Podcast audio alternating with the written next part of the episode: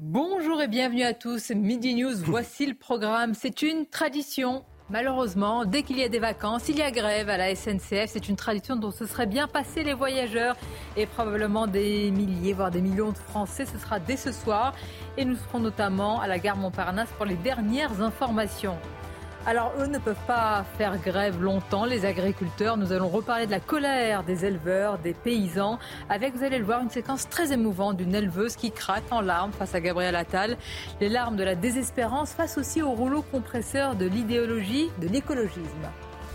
Et puis euh, parlons aussi de la liberté d'expression de CNews et au-delà de CNews, de la liberté pour un essayiste, par exemple, pour un intellectuel, de dénoncer les mots à Maïx de notre société. C'est le cas de Georges Bensoussan, historien intellectuel. Il a dirigé, souvenez-vous, c'était en 2002, l'ouvrage collectif Les territoires perdus de la République. Ouvrage qui dénonçait tout ce que l'on vit aujourd'hui, la montée de l'islamisme, notamment à l'école, le déni, les violences. Et eh bien Georges Bensoussan n'est pas invité sur les médias publics et il a vu sa parole dénigrée, ostracisée. Nous en parlerons et nous l'écouterons. Voilà pour le menu, mais tout d'abord le journal. Bonjour à vous, cher Mickaël. Bonjour Sonia, bonjour à tous. De fortes perturbations dès ce soir sur tout le réseau SNCF. Seul un TGV et un Ouigo sur deux devraient circuler demain et ce week-end. Ce sont les trains euh, les plus remplis qui seront privilégiés des trains en direction pour la plupart de la montagne. Dans le reste de l'actualité, Gabriel Attal tente toujours d'apaiser la colère des agriculteurs. Le Premier ministre visite, visitait ce matin une exploitation bovine de la Marne près de Reims. Alors que la menace de nouveaux blocages plane toujours à quelques jours de l'ouverture du Salon de l'agriculture, Gabriel Attal a notamment échangé avec une agricultrice au bord des larmes. Je vous propose de regarder cette séquence. C'est très dur, c'est très compliqué. Financièrement, on en est là. Euh, il faut trouver une solution. Nous, euh, les petites exploitations, euh, on, craque et on a besoin de, vous, de, nous, que vous nous entendiez et on a besoin d'aide. Je suis là pour ça. D'abord, merci pour votre euh, franchise. C'est pas simple. Non, non. Je sais que c'est dur parce que c'est aussi sur le terrain, en étant en contact avec vous, qu'on identifiera les bonnes solutions. On a commencé à prendre des mesures, je vais y revenir tout à l'heure. On va y arriver. La souffrance des éleveurs dans ce contexte de crise agricole. Nos équipes sont allées à la rencontre d'une éleveuse d'agneaux. Entre le lobby anti-viande et le prix de l'agneau payé beaucoup trop bas, ces agriculteurs sont en grande difficulté. Reportage de Jérôme Rampenou et Antoine Estève. Magali Chevalier est fière de nous montrer ses futures mamans, des jeunes brebis qui donneront naissance à des agneaux dans sa ferme de Dordogne. Ici, la crise agricole, elle se vit au quotidien, avec l'augmentation des matières premières et des coûts de production. L'élevage subit aussi la baisse régulière de la consommation de viande. Je pense que c'est la rupture entre le monde rural et le monde urbain qui fait qu'aujourd'hui, euh, on compare souvent les animaux à l'être humain et du coup... Euh, manger. Si on pouvait manger de la viande sans tuer les animaux, je pense que ça se passerait différemment. Mais sauf que c'est pas comme ça que ça se passe dans la vraie vie, quoi. Cette éleveuse d'agneaux en label rouge se sent attaquée en permanence par les écologistes les plus radicaux. On fait attention au bien-être animal, à l'environnement, euh, on n'abuse pas sur les antibiotiques. Euh, je ne comprends pas ces gens qui, qui montrent du doigt l'élevage, mais qui prennent de fausses images et qui viennent les coller à la France, alors que les images que eux ils montrent, c'est pas du tout ce qui est produit en France. Quoi. La filière ovine souffre aussi de la mainmise de la grande distribution sur ce marché. Les intermédiaires font les plus gros bénéfices. La viande d'agneau est vendue 8 euros le kilo par le producteur à la ferme et se retrouve à plus de 30 euros le kilo sur les étals. Et puis si vous avez toujours rêvé de voir votre visage en grand sur les écrans géants de Times Square, sachez que c'est possible et que c'est même très abordable. 40 dollars seulement les 15 secondes. Le chef d'un restaurant de l'Ain a dernièrement d'essayer euh, d'essayer pour, pour faire la, promotion de son établissement. Vous le voyez hein, sur, euh, sur ces images, accompagné de son épouse. Écoutez ce qu'il disait ce matin sur notre antenne. On s'est à peine reconnu en fait. On ouais, ouais c'est ça. Ouais, c'est ça. Pas, pas il, y a, il, y a, quelques secondes où, euh, où euh, vous savez, j'ai mes doigts comme ça qui tenaient mon téléphone qui sont restés euh, figés pour ne pas faire bouger l'écran, si vous voulez, pour bien filmer le tout. Euh, D'autant plus qu'il y avait notre équipe qui était, avec le décalage horaire, c'était minuit en France et on avait bien prévenu notre équipe de, de bien suivre de la diffusion. sur la plateforme, donc ils ont suivi eux en direct. Donc, et en fait, on a regardé l'écran et on s'est retourné, on a vu Times Square et là, on s'est dit waouh. Voilà pour le petit moment de gloire de ce couple de restaurateurs. Ça vous intéresse, Mickaël 40, secondes, 40 dollars et 15 secondes, pourquoi pas? Pas mal, hein C'est plus le quart d'heure, on disait de gloire, c'est 15 secondes, Times Square. Bon, mais vous avez la, j'ai la chance de vous avoir. on attend les 40 dollars. Dis donc, vous êtes dur en affaires, Paul Melun. Merci d'être là. Vous êtes essayiste, écrivain, président de Souverain Demain. À vos côtés, monsieur le ministre André Valigny, bonjour. Bonjour Sonia. Maître également, vous êtes avocat. Gabriel Cluzel, Merci de votre présence et bonjour, directrice de la rédaction de Boulevard Voltaire, et Régis Le Sommier, directeur de la rédaction Omerta, dont je voudrais montrer cette une, la guerre des mondes, avec, il faut le noter, hein, une prise de parole assez rare, celle de l'ancien Premier ministre François Fillon, éviter le tout contre l'Occident, à lire dans Omerta. On va en parler tout à l'heure. Merci d'être là, cher Régis. Mais tout d'abord, écoutez, ça fait 30 ans vraiment 30 ans qu'on tente de faire passer une loi sur le service minimum. 30 ans, monsieur le ministre, il y a depuis 1946 quasiment des grèves quasiment tous les mois à la SNCF. Alors ce sont des grèves structurelles et une indignation générale. Les Français, vous allez le voir aussi, entre dépit et résignation. Chloé Tarka. Si Noël a été sauvé in extremis, ce ne sera pas le cas des vacances d'hiver. Faudrait-il alors interdire les grèves à certaines périodes clés de l'année? Franchement, oui, c'est n'importe quoi. Et à part euh, foutre tout le monde euh, dans l'embarras, ça amène rien du tout euh, pour nous, les Français qui veulent voyager, être tranquilles avec les parents qui ont des enfants. Je pense que c'est compliqué d'interdire les grèves. C'est quand même des sujets qui sont importants, qui revendiquent. Par contre, c'est vrai que je ne pense pas que ce soit la bonne façon d'exprimer leurs revendications. Évidemment, ce serait une bonne chose et ça faciliterait le quotidien des personnes qui sont impactées par ces grèves. Moins radical qu'une interdiction de faire grève, certains politiques tentent depuis 30 de faire passer au Parlement une loi sur un service minimum dans les transports publics. On pourrait imaginer d'avoir quelques périodes dans l'année pendant lesquelles on imposerait euh, des règles de service minimum, euh, ce qui n'est pas le cas actuellement. Euh, mais si on le faisait, ça ne pourrait se faire que avec des contreparties importantes. Un système garantissant 50% de service minimum à certaines périodes de l'année qui existe déjà depuis 1990 chez nos voisins italiens. Hier, au Sénat, le groupe centriste a proposé un texte visant à encadrer le droit de grève dans les transports, basé sur ce modèle italien. Alors pourquoi ce qui est possible selon vous en Italie, Gabriel Cluzel, ne l'est pas en France? Et je vous propose, pas tout de suite rentrer dans le débat des nantis, des privilégiés pour les cheminots, mais d'expliquer pourquoi ce qui est possible chez nos voisins ne l'est pas chez nous? Oui, d'ailleurs, c'est très surprenant parce qu'on parle beaucoup de l'Europe, mais on se rend compte qu'il euh, y a des choses pour lesquelles nous sommes harmonisés et c'est pas forcément positif, mais il y a des choses positives que pratiquent les autres. Mais en revanche, ça, euh, on garde une spécificité française. Notre identité française, c'est la grève de la SNCF pendant les vacances. On est super content. Euh, moi, je, je l'ai euh, expérimenté. je l'ai expérimenté euh, hier, du reste, parce que j'ai un, un, enfant qui doit rentrer de l'autre bout de la France, qui a 14 ans, et qui, je, je retrouve un SMS en me disant que le train est annulé. Donc, c'est évidemment impossible de, de, re, de, comment dire, de re-réserver dans un créneau proche parce que tout est absolument pris d'assaut. Donc vous êtes obligé de vous organiser pour, pour un autre jour. C'est du stress évidemment pour tout le monde et y compris pour les enfants, il faut quand même le dire. Donc c'est, euh, on, on, le dit à chaque fois, ça passe pour un lieu commun, mais vous savez souvent les lieux communs, ils ont un fond de vérité. C'est une insupportable euh, prise en otage des usagers, évidemment pendant les vacances. Euh, c'est c'est euh, c'est quelque chose qui doit euh, cesser en France. Vous avez raison de le dire. Si c'est possible en Italie, ça doit être possible euh, en France. Il faudrait s'intéresser en revanche sur euh, euh, l'oligarchie exercée par un certain nombre de syndicats. Mais c'est une vraie question parce que André on nous dit mais attention, on touche au droit de grève. En Italie, c'est tout aussi sacré le droit de grève et pourtant on est arrivé à sanctuariser des moments importants, les vacances, mais aussi certaines fêtes. Hein, il ne faut pas oublier, en Italie peut-être un pays davantage attaché à une tradition catholique, à sanctuariser par exemple Noël. Oui, enfin, le droit de grève, d'abord, c'est un droit euh, sacré en démocratie, notamment en France. Comme la liberté de circulation.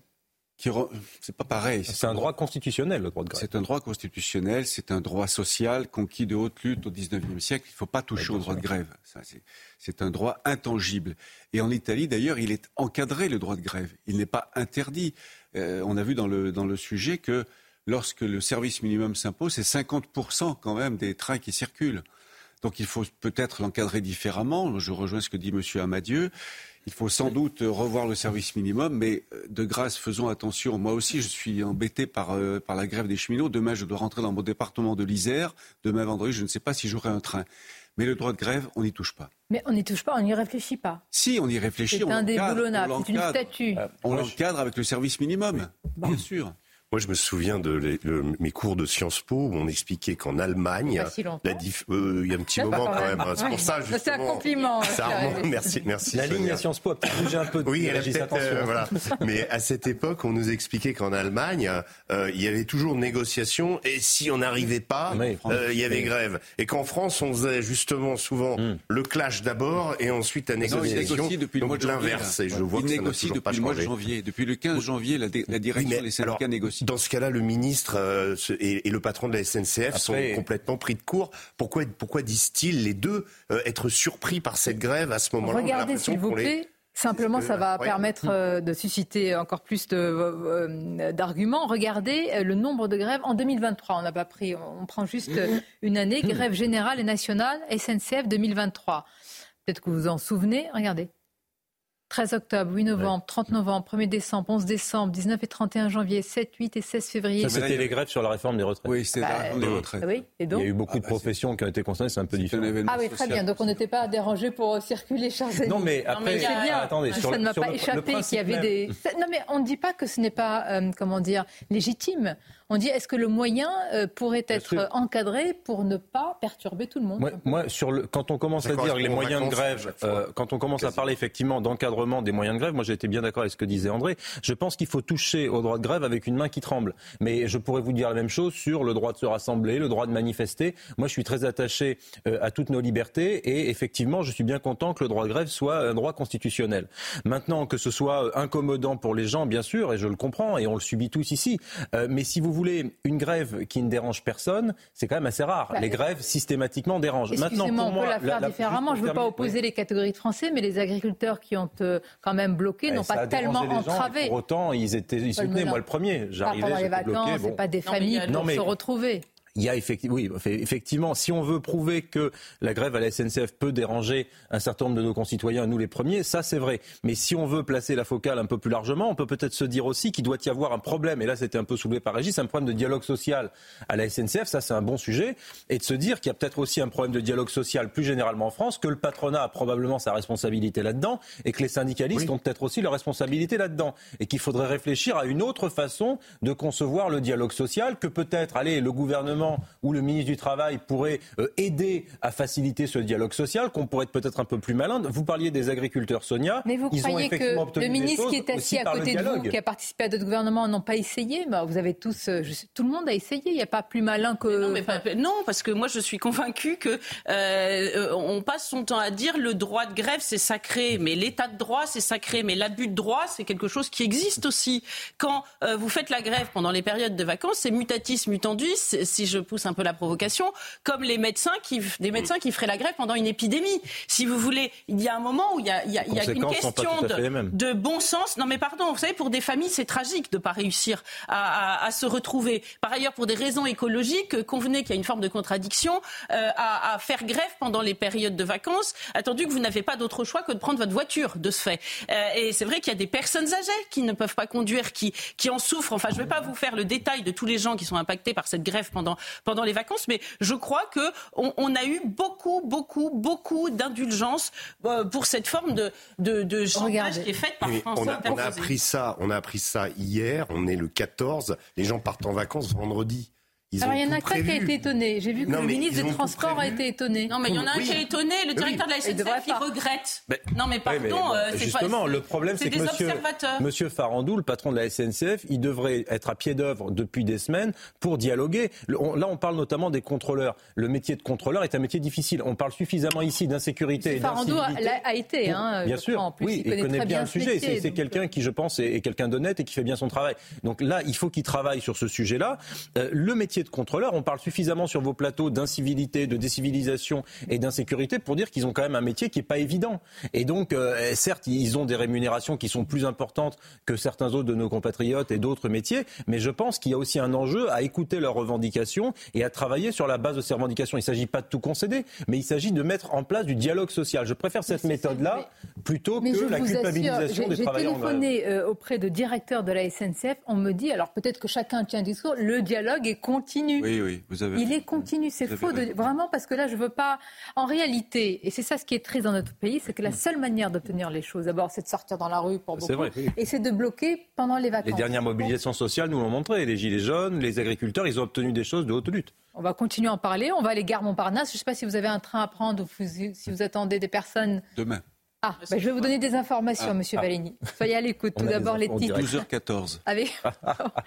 Allô, Monsieur Farandou, bonjour. Pour Lyon 7 Vous pouvez intervenir, Sonia Il y a des gens qui sont vraiment très pris, qui ont des horaires épouvantables et des conditions de famille très difficiles. Je vais vous les donner, c'est celles des militaires qui sont en sentinelle. Bien sûr. C'est celles des gendarmes. Ceux-là n'ont pas le droit de faire le droit de grève. Mais ceux-là, quand ils veulent rejoindre leur famille, il leur arrive de prendre le train. Et ils font comment? Mais ça aussi, c'est la France silencieuse dont personne ne parle. Pardon, mais la SNCF, c'est pas la France silencieuse. Hein. Bon, les titres avec vous, Mickaël, et on continue d'en débattre. Pour le PDG de SNCF Voyageurs, le mouvement des contrôleurs est tout simplement incompréhensible et incohérent. Christophe Fanichet assure que tout a déjà été mis sur la table.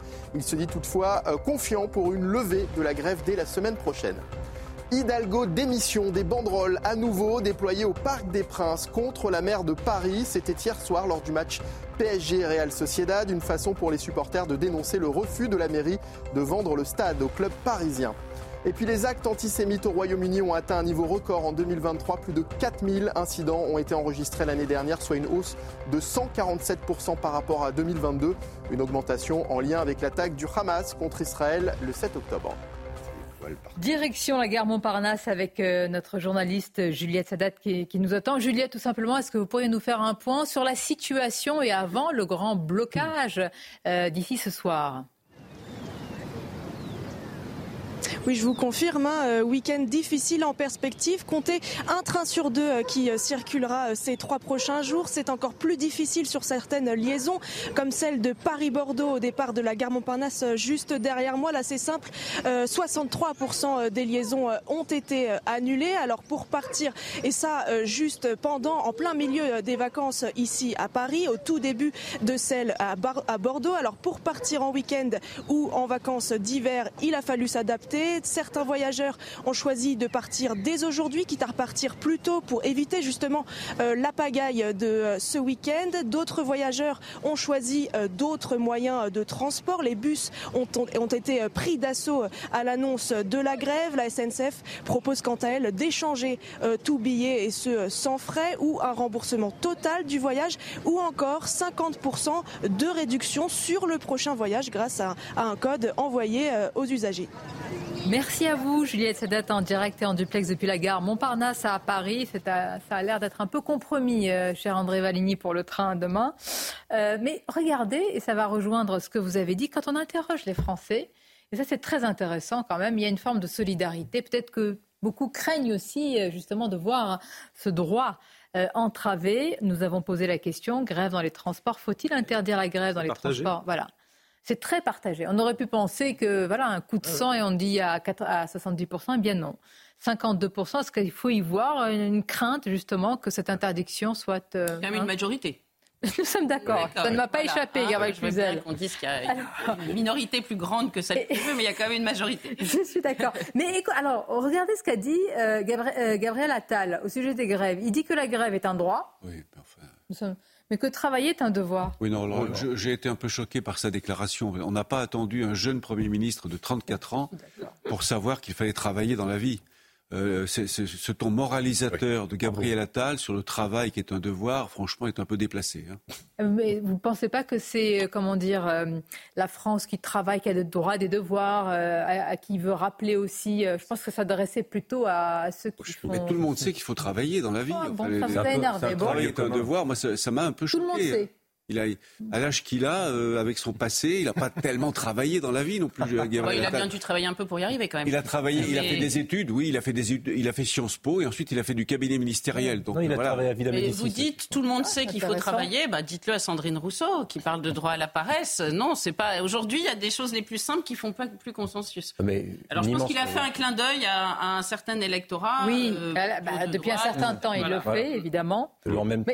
Mais est-ce que ça, euh, pardonnez-moi, je reprends la phrase. La greffe est un droit, mais travailler est un devoir. Oui, et alors? Non, mais oui, justement. Mais, qu'est-ce qu'il a dit sur une grève qui se hein. prépare Et, et après la pluie, beau temps, il a enfoncé une pas verte. Euh, oui. Vous allez devenir, vous avez des choses à intégrer. Après la euh, pluie, le beau temps, Madame Mabrouk. Oh, qu'est-ce qu'il est bien ce ministre. Maintenant, je voudrais, euh, il nous reste quelques minutes sur ce sujet. Qu'est-ce que vous pensez du débat sur les nantis, les privilégiés, etc. Moi, ce débat me gêne toujours parce qu'on oppose des catégories de Français et que comme on a peut-être certains des paysans dans la famille, on peut avoir des cheminots dans la famille. Hmm et que ça reste, même si c'est un métier avec pas mal quand même de, comment dire, de facilité, c'est pas toujours évident quand il y a un regain de violence, d'incivilité, comme on dit avec pudeur. Mais est-ce que vous diriez quand même que c'est une catégorie un peu préservée? Qui les paysans? Ah non. Non.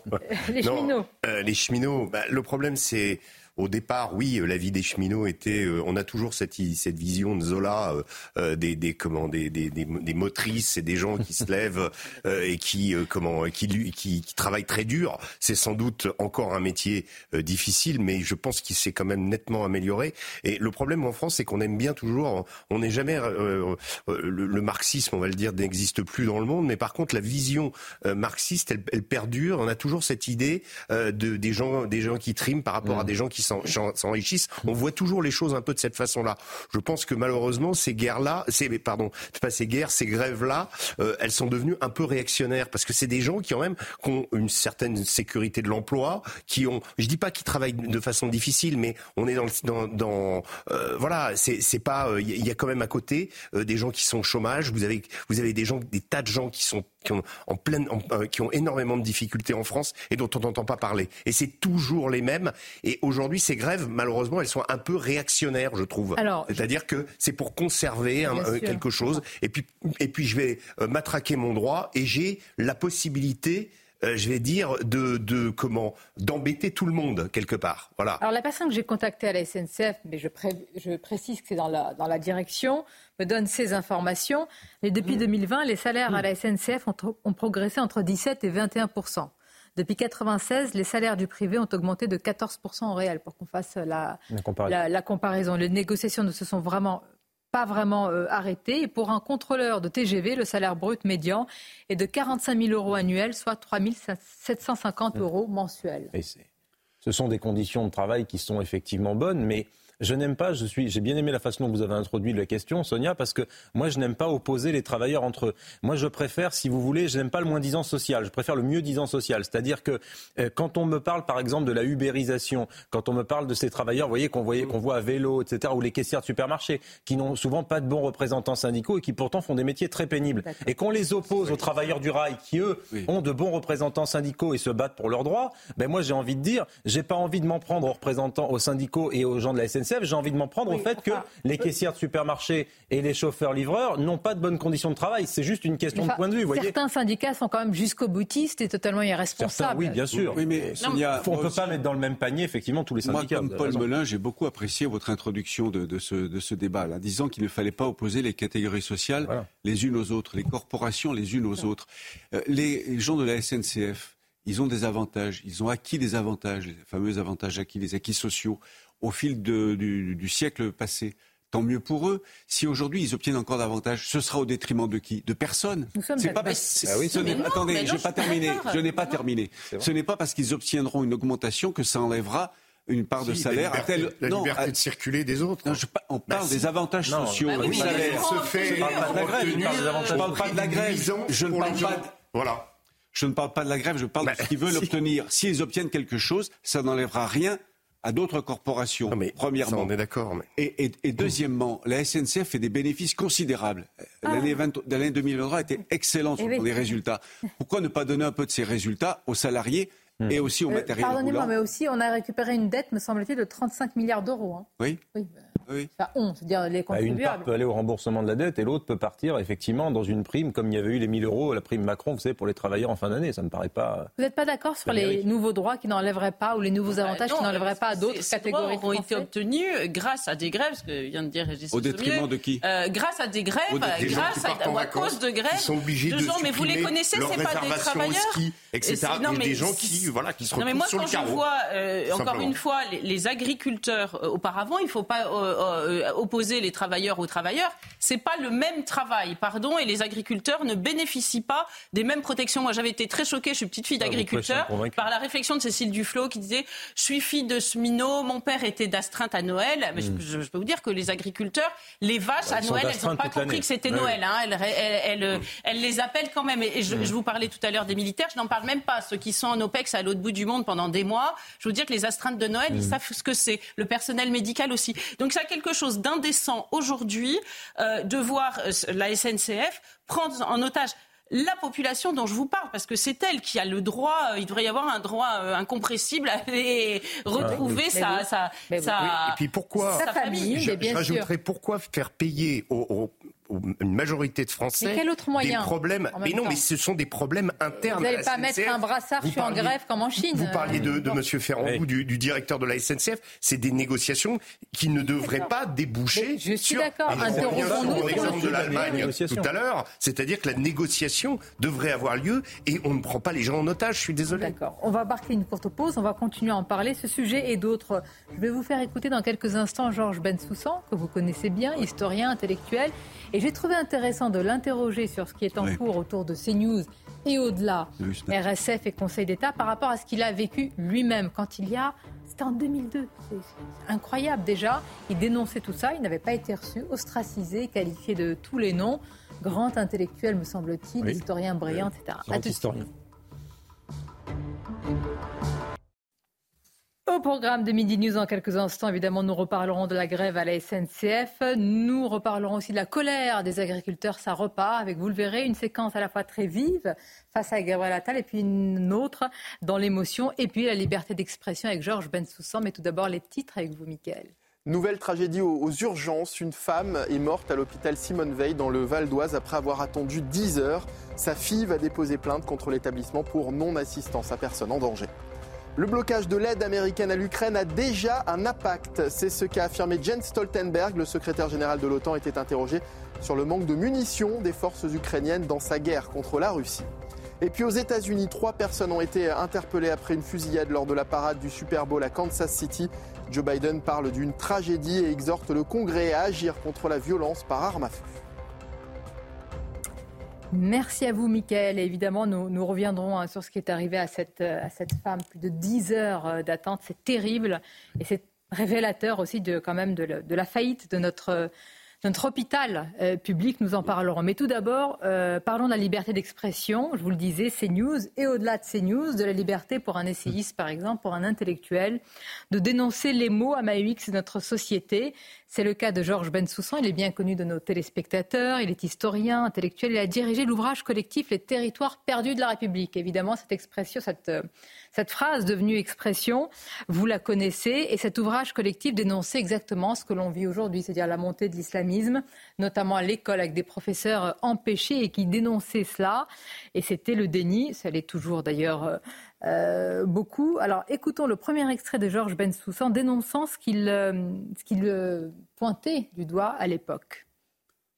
On met en avant ces news au nom de la pluralité d'expression, alors que dans les médias publics, la pluralité d'expression n'est pas la règle. Je suis là pour en témoigner, d'une part. Et d'autre part, je crois que c'est surtout l'expression d'une panique en haut lieu. C'est-à-dire qu'il semble que du côté de la doxa, de la pensée conforme, de ce que Christophe Guy appellerait le monde des métropoles, eh bien ça panique beaucoup parce qu'on sent que du côté des opinions hétérodoxes, de ce qui s'oppose à la doxa, du côté des classes populaires, des petites classes moyennes, etc., on commence à parler, on commence à faire entendre sa voix. Et ça, c'est quelque chose qui est très mal supporté par la bourgeoisie culturelle qui domine très largement les médias publics. Alors, plusieurs choses dans ce que dit Georges Bensoussan. Tout d'abord, quand même sur lui-même. Il dit Je suis là pour en témoigner. Ina, Gabriel Cluzel, l'ouvrage avait fait en 2002, je le rappelle à nos téléspectateurs les plus jeunes, ça a été une véritable déflagration, mais ça a été mis de côté quasiment toute la classe politique et médiatique à ce moment-là. Il a été euh, euh, blacklisté. Vous savez, il a, il a eu qu'un tort, euh, Ben Soussan, c'est d'avoir raison, avant tout le monde. Et ça, personne n'aime les Cassandres. Et, si on l'avait écouté à l'époque, peut-être que nous n'en serions pas là aujourd'hui. Hein. Les territoires perdus de la République, je crois que c'est 2002. Oui. Voyez, il s'est écoulé 22 ans. 22 ans pendant lesquels la situation s'est évidemment dégradée. Quand vous, vous lisez ce qu'il avait écrit à l'époque, vous vous dites, bah oui, c'est ce qu'on dit aujourd'hui. C'est ce que des gens euh, de tout parti, si j'ose dire, disent aujourd'hui. Donc c'est vrai que lui, euh, il, sait ce que c'est que d'être euh, bâillonné et puis surtout de vivre une petite mort sociale. Il faut se rendre compte de ça. Quand vous n'êtes plus invité nulle part, que vos amis vous tournent le dos, qu'on pousse des cris frais en vous diabolisant, c'est propre insupportable. Donc c'est vrai qu'il peut euh, en parler euh, à, juste titre. Il avait même eu un procès, Georges Bensoussan, pendant des années, il ne voulait plus venir dans les médias. Et je me rappelle, moi, parce que je l'avais souvent appelé en lui disant Mais revenez, on a besoin de vos lumières, de votre expertise, de votre analyse. Petit à petit, il est revenu, il en a été très affecté. Et à l'époque, je vous assure, j'ai relu il y a quelques jours cet ouvrage collectif où il y avait des témoignages de professeurs, ce qu'on retrouve exactement dans le livre de Jean-Pierre Aubin, ancien inspecteur général de l'éducation. J'allais le dire justement, je pense à Jean-Pierre Aubin et à son rapport sur ce qui se passe dans l'école publique. Exactement, et eh bien en 2002. Il a fait l'objet du même... Du même ostracisme. Homme de gauche, hein, Jean-Pierre Aubin. Oui, oui. Mais oui. Euh, Georges Bensoussan, regardez ce qui a été dit, euh, ce qu'il a dit il y a quelques années dans Marianne. On va voir euh, les phrases, je trouve qu'elles sont très, très fortes. Euh, les voici. Ce dénigrement donc qu'il a subi passe par l'accusation majeure qui vous vaut mort sociale, ce que vous disiez, Gabriel Cluzel, le racisme, et son corollaire qui vous fait suppôt de l'extrême droite et du RN, avec le rappel au passage des heures les plus sombres de notre histoire. Voici ce qu'a subi un intellectuel français, historien majeur, historien de la Shoah, et la suite c'est pourquoi la responsabilité de la doxa médiatico-culturelle est ici immense, à commencer par ces médias qui n'ouvrent généralement que sur un entre-soi culturel et social caractéristique de l'endogamie bourgeoise. Non, mais c'est un constat euh, qui en fait euh, traduit aussi le fait. Enfin, ce qui est intéressant, c'est que c'est pas nouveau euh, cet entre-soi, c'est pas nouveau ce, euh, ce petit précaré culturel de la France des métropoles, pour reprendre euh, l'expression de, de, de Gulli. Euh, mais ce que ça, ce qui, ce qui, est en train de se passer avec avec cette décision du Conseil d'État, c'est que on sent bien que ce petit entre-soi est conscient qu'il y a une opinion en France qui va euh, vers un média, entre guillemets, entre parenthèses CNews, qui est aujourd'hui la première chaîne d'info euh, en France, et que ça, euh, bah, il y a une menace. On sent qu'il y a quand même une certaine fébrilité et que c'est cette, cette volonté justement de rendre de judiciariser cela, eh bien, elle traduit une inquiétude, une inquiétude de cette opinion qui doit trouver des canaux d'expression et qu'il les trouve et que euh, voilà donc là il y a une menace par rapport à ce et ça je pense que c'est une, véritable volonté populaire. C'est-à-dire que quelqu'un comme Georges Bensoussan pour dire par exemple ce matin euh, ce qu'il a dit pouvoir s'exprimer sur quel autre média je suppose qu'il y en a hmm. mais dans, dans j'allais dire ces médias mainstream où pourrait-il dire avec autant de liberté ce qu'il pense? Mais parce que ce que pense M. Bensoussan, euh, et ça a été assez bien dit par mes camarades, sort, si vous voulez, euh, de l'idéologie dominante. Peut-être que l'expression est un peu galvaudée, mais l'idéologie dominante. Le problème, c'est qu'effectivement, depuis plusieurs décennies, euh, certaines personnes importantes, je ne suis pas dans le complotisme, mais dans la haute administration, dans le monde académique et universitaire, probablement dans le monde des médias, là en l'occurrence certains juges de haut niveau, euh, ne veulent pas ouvrir le débat public à la pluralité de toutes les opinions. Et aujourd'hui, effectivement, euh, il y a des sondages qui le montrent très bien, notamment l'enquête du CEVIPOF, 60%, 70% des Français ont une opinion sur, par exemple, l'immigration qui est différente des 30% qui font la loi sur tous les autres. Et c'est pareil sur une litanie de sujets. Il y a une liste à la prévère de sujets sur les traités de libre-échange. On l'a vu sur le sujet des agriculteurs. Comme le sujet des agriculteurs est, traité et parfois maltraité. Comme le sujet des gilets jaunes a été traité et parfois maltraité par certains, etc., etc. Donc dès lors que des stations comme CNews ouvrent la voie possible au pluralisme et à une pensée eh bien euh, divergente vis-à-vis de la doxa majoritaire, ça occasionne une crispation très importante des, des potentats intellectuels depuis des décennies et ça les rend très agressifs et à utiliser non pas le débat contradictoire, parce que certains le font, c'est intéressant. On peut critiquer CNews, on peut critiquer tout ce que disent les gens sur CNews, c'est génial. Le vrai problème, c'est les gens qui disent on ne veut pas débattre avec, on veut faire interdire. Et, et c'est là qu'il y a Et je pense que tous les voltairiens de ce pays devraient s'accorder là-dessus, qu'ils soient de gauche, de droite, d'extrême gauche, d'extrême droite, sur un principe très simple et très basique, qui est que la liberté d'expression est notre totem et notre bien le plus cher, quelle que soit notre opinion. Rarement en avant les, audiences, parce que d'abord c'est important, mais j'estime que le fond est toujours plus important, même s'il rejoint la forme. Mais par exemple, lundi, j'en parlais, je dis à nos téléspectateurs hors antenne, nous recevions Manuel Bompard mm. de la France euh, Insoumise, et qui a été lors de l'interview première chaîne certainement, je ne sais pas, a-t-il suscité une attention, mais des personnalités de gauche qui sont écoutées. Donc voilà, je pense que c'est la meilleure réponse aussi, André Valigny, à, au fait qu'il y a une, comment dire, un spectre assez large de téléspectateurs qui peut se faire une idée, regarder et puis juger. Mais je trouve que ce que dit Georges Bensoussan est très très important. C'est-à-dire, et, il dit ceci, il dit, euh, comme si certains voulaient garder les yeux grands fermés sur la réalité quand on a publié ce livre, c'est ce qui me fait peur aujourd'hui. Les territoires perdus de la République auraient pu passer à la trappe. Je pense que les choses évoluent dans le bon sens. Je pense que les yeux s'ouvrent peu à peu, y compris dans euh, le microcosme politico-médiatique dont vous parlez depuis tout à l'heure. Je pense que le fait qu'il y ait une chaîne comme CNews qui mette des sujets sur la table tous les jours qu'on n'avait pas l'habitude de traiter euh, de la façon dont vous les traitez, euh, avec la réalité qui s'impose, le fait que Marine Le Pen ne cesse de grimper dans les sondages et même dans les résultats, puisqu'elle a fait 42% la dernière fois, qu'elle est donnée maintenant comme vainqueur possible, pas probable, mais possible du deuxième tour de 2027. Je pense que tout ça fait qu'il y a une espèce de, réveil brutal pour certains.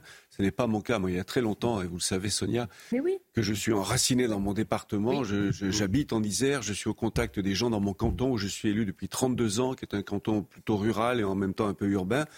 Euh, au contact des classes populaires. Mais ici à Paris, je connais beaucoup de gens ici dans le microcosme qui sont obligés aujourd'hui d'ouvrir les yeux. Mais vous faites partie de cette gauche, euh, moi ce que j'appelle la gauche Bernard Cazeneuve et d'autres, hein, qui euh, sur certains mm. sujets ont ouvert les yeux depuis très très... Enfin, ouvert les yeux. C'est un débat. Non, peut-être parce que c'est une gauche enracinée. Vous parliez de Cazeneuve, c'est des gens qui sont quand même élus à la base et qui sont très proches justement mm. de leur alors, les concitoyens. Vous voulez ajouter quelque chose d'enracinement J'allais parler des paysans. Non, mais je, pense qu'il y a un vrai sujet sur le, quand même sur la presse. Il faut se rendre compte. Moi, j'avais été très frappée quand nous avions euh, couvert euh, la manif des Gilets jaunes, la façon dont les gens percevaient les journalistes. Ils nous disaient, mais les ah journalistes, euh, ils racontent que des bêtises, et je reste poli. donc, c'est vrai qu'il y, y a, eu une déconnexion de la, des médias et des Français qui est extrêmement importante. Et quand vous voyez, vous savez, puisqu'on parle de, de fichiers jusqu'aux journalistes, les opinions politiques des journalistes, quand vous voyez que dans les écoles de journalisme, les journalistes votent, on avait fait une simulation de vote mais d'une façon mais, mais massive à gauche et même à l'extrême gauche. Je crois que LR était tout petit et le, Rassemblement national n'apparaissait même pas. Bah, si on devait, chiche, si on devait demander ce que vote chacun des journalistes un peu partout, on se rendrait compte qu'il y a un problème de pluralité et surtout un décalage énorme avec la, ce que pense mmh. l'ensemble du pays, ce qui sort des urnes. Mais vous avez entièrement Ça ne peut pas tenir. Et là où c'est infaisable, Monsieur Georges Bensoussan le classe où? Ah oui, c'est ça. Oui, c'est ça. Mais De toute façon, le, Et puis, je vais vous dire, moi, je trouve que c'est indécent, c'est irrespectueux. Un homme, euh, euh, j'allais dire, euh, avec son travail, son expérience, etc., de le classer ou d'essayer de le classer. Non, mais ça, alors là, il y a des gens qui sont totalement inclassables. On créerait un précédent inédit dans l'histoire de la pensée en France. C'est-à-dire, on va aller ficher quoi, des écrivains euh, des intellectuels, euh, des, des, des, je ne sais pas, des historiens, des, des poètes, des artistes. On va dire bon alors, euh, donc vous êtes comédien, je sais pas quoi, vous venez présenter votre spectacle de théâtre ou vous êtes écrivain, produit, vous venez parler, oui oui, vous venez parler de votre roman, vous venez parler de votre roman. On va regarder un peu, on va faire un petit peu l'historique de vos déclarations, puis on va faire une petite fiche et puis on va marquer dessus. Alors ça, c'était plutôt de gauche, ça c'était plutôt de droite, ça c'était plutôt d'extrême droite. Enfin, voyez bien qu'on rentre dans une espèce de système dystopique euh, qui n'a rien à envier à, Huxley et à Orwell, et que c'est absolument infaisable, et que si c'était faisable, ce serait effectivement profondément dangereux, bien sûr. Mais bien sûr, ça n'arrivera pas. je reste optimiste, ça ne peut pas arriver. D'abord parce que c'est infaisable, c'est infaisable matériellement. Eh oui. Il faudrait des milliers de contrôleurs, euh, d'inspecteurs euh, pour, sonder les reins et les cœurs de tous les éditorialistes et les chroniqueurs et les, intervenants. Donc c'est infaisable techniquement, et, puis, en plus ce serait, liberticide. Et puis cher André, ce serait la fin de la démocratie. sur certains sujets, moi je comment dire, je, je pense que euh, sur certains sujets on peut avoir une opinion qui serait peut-être classée de droite, et sur d'autres qui serait classée soi-disant progressiste ou de gauche. Sur des sujets sociétaux, sur des sujets économiques. vous avez des gens qui sont militants, vous avez des gens qui sont journalistes, ah vous en avez d'autres qui sont chroniqueurs, qui ont des sensibilités différentes. Hum. On est tous complètement différents autour, de ce plateau, hum. et on est tous complètement différents sur CNews. Donc comment arriver à nous ficher? Enfin, Parce que c'est quand même le, mmh. si j'ai bien compris, c'est quand même ça qui, est en jeu. Mmh. Bien, euh, dans quelques instants, vous allez voir deux extraits. L'un vif, bon, assez vif. C'est un peu survendu, je l'avoue, euh, face à Gabriel Attal. Mais euh, vous allez voir quand même la, la, détresse aussi de cet éleveur. Et puis là, on est dans l'émotion, vous l'avez vu tout à l'heure. Et je vous interrogerai, non pas pour parler de la communication, mais quand même, qu'auriez-vous fait à la place du Premier ministre face à quelqu'un dans cette détresse-là? Nous allons le voir juste après les titres de Michael. Gabriel Attal tente toujours d'apaiser la colère des agriculteurs. Le Premier ministre visitait ce matin une exploitation bovine de la Marne près de Reims et a notamment, vous le disiez Sonia, tenté de rassurer une agricultrice au bord des larmes. Séquence à suivre sur CNews. Pour le PDG de SNCF Voyageurs, le mouvement des contrôleurs est incompréhensible et, et incohérent. Christophe Fanichet assure que tout a déjà été mis sur la table. Il se dit toutefois confiant pour une levée de la grève dès la semaine prochaine. Et puis Kiev déploie des renforts en urgence à Avdivka. Cette localité de l'Est de l'Ukraine est devenue le nouvel épicentre des combats alors que Vladimir Zelensky est attendu demain à Paris pour signer un accord bilatéral de sécurité. La colère des agriculteurs n'est pas du tout éteinte. Va-t-elle repartir de plus hmm. belle, si je puis dire? Le Premier ministre est de nouveau sur le terrain. Je vais vous proposer deux extraits. L'un émouvant prenant véritablement, et puis celui-ci euh, vif euh, sur le fond entre un éleveur dans la Marne à Genvilliers et Gabriel Attal. Et je sais que vous attendez de voir et que ça arrive dans l'exploitation pour. Euh, part, 150 millions euh, d'euros. C'est quand même c'est une, mesure. Ben oui, mais dit, comme ça, ça fait énorme. Enfin, les gens, ils entendent 150 millions d'euros. Évidemment, ça fait une grosse somme. On est combien d'éleveurs, Monsieur le ministre C'est l'argent, c'est l'argent des Français. oui, d'accord. C'est l'argent des Français. Après, je vais vous dire. Pardon, pardon, Monsieur le ministre. Alors, excusez-moi, pardonnez-moi. On paye tous des impôts en France Bien sûr. Ok. Euh, quand je vois, pardonnez-moi, hein, mais je suis obligé de le dire, quand je vois le, parce qu'on n'a pas l'habitude peut-être ici, du coup, et quand je vois le, déploiement de, personnes pour un déplacement, et je sais pas que, peu importe, quand je vois le déploiement et, de, forces de l'ordre, de, de privés, etc., et le budget que ça doit coûter, euh, là vous dites, non mais vous me parlez des 150 millions qu'on va donner aux agriculteurs. non mais je finis, je finis si vous me permettez. Vous dites ça paraît énorme pour les Français. Si vous me permettez. Mais vous, me dites que c'est les impôts des Français qui vont payer ça, je suis bien d'accord. Et c'est aussi les impôts des Français qui sont en train de payer tout ce qu'on est en train de faire ici. Et qui, ben, voilà. On est totalement d'accord. Donc, euh, J'ai aussi annoncé des mesures pour réduire le train de vie, euh, de faire des économies sur l'État, supprimer des comités qui servent à rien, qui ne sont pas réunis depuis 12 mois. Enfin, tout ça, je le fais aussi. Ce que je dis simplement, vous dites que ça paraît énorme. Oui, c'est une somme importante. Et, encore une fois, je vais vous dire, il y a des dépenses qu'on fait, à mon avis, euh, que les Français euh, soutiennent moins que soutenir nos éleveurs. Il n'y a pas de débat là-dessus chez les Français. Vous nous écoutez. C'est plus possible, on ne peut plus euh, travailler comme ça. ça fait On est la quatrième génération. J'ai repris à mon papa. On a arrêté le lait parce que c'était plus possible. Donc euh, j'ai commencé à, me diversifier en achetant cette vaches limousines.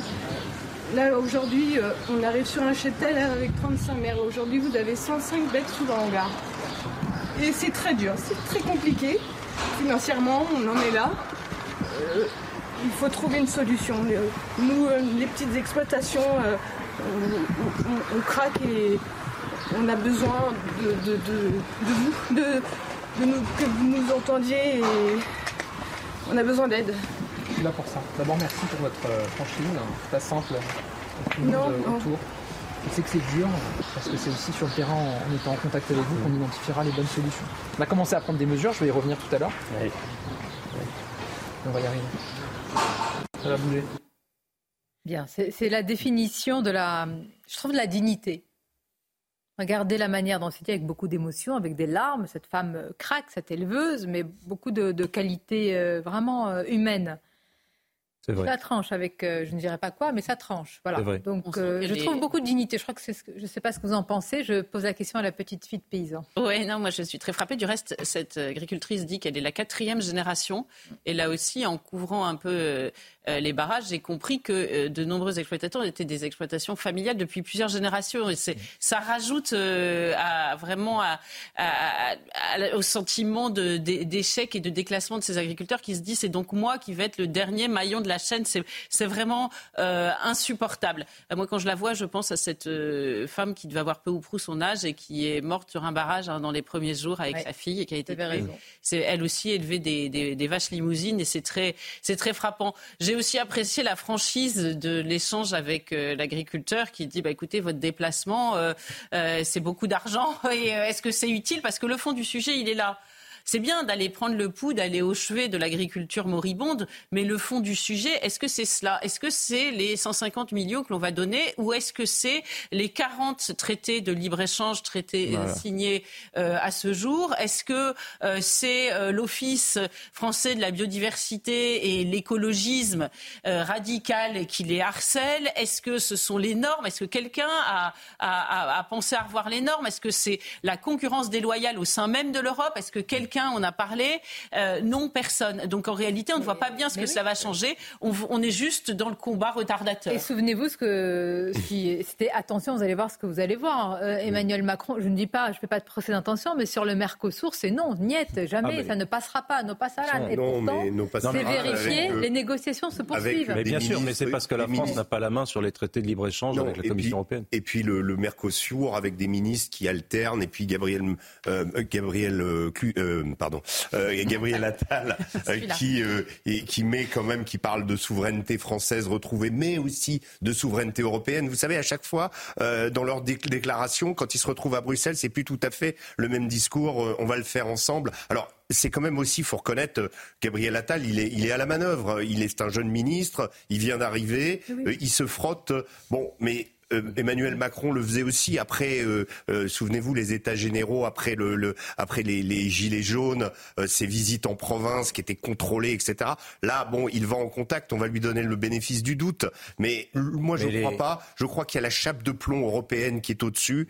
Emmanuel Macron s'est déplacé à Bruxelles, il a rencontré Ursula von der Leyen, il a fait quelques déclarations et en réalité, on, est, on a, cette, on a ce logiciel qui broie nos agriculteurs. et si on n'arrive pas à à l'upgrader, ce logiciel, ou en tout cas en changer un certain, certains contours, euh, rien ne va changer en fait. La, crainte, c'est ils sont 400 000.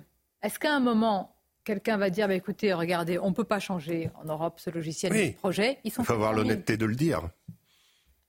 Non, euh, non, mais ils sont 400 000, c'est dire, bah, écoutez, on ne peut pas. Je ne suis pas. aussi sévère que vous sur l'Europe parce que la politique agricole commune, depuis 40 ans, a beaucoup, beaucoup, beaucoup profité à l'agriculture française.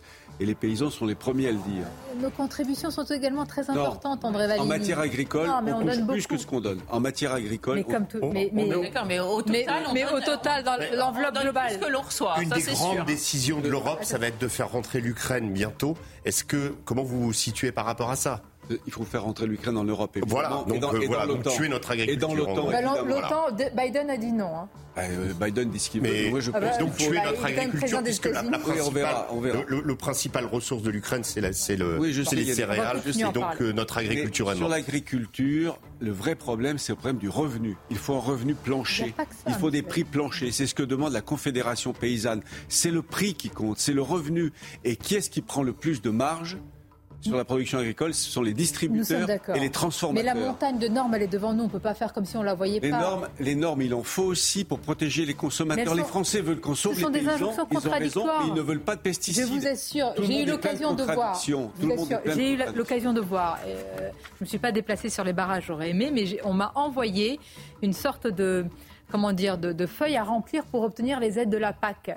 J'ai passé une après-midi, j'ai pas su le faire. Mais oui. J'ai pas compris. Mais parce que ça, c'est un business aussi c'était, autour de la complexité. impossible. il y a des gens qui sont rémunérés. Il faut voir que tout le monde n'a pas intérêt à ce que ça se décomplexifie. Évidemment. Vous jeune agriculteur, vous remplissez un dossier et vous commencez à part payer quelqu'un qui va vous aider à obtenir vos aides. Ah vous voyez, c'est entre Courteline et Kafka, on est en plein dedans là. Exactement. Une courte pause. On va évoquer, je ne n'étais pas euh, informée, je l'ai vu dans les titres de Michael, cette femme de 66 ans qui est morte après 10 heures d'attente aux urgences. il faut absolument en parler.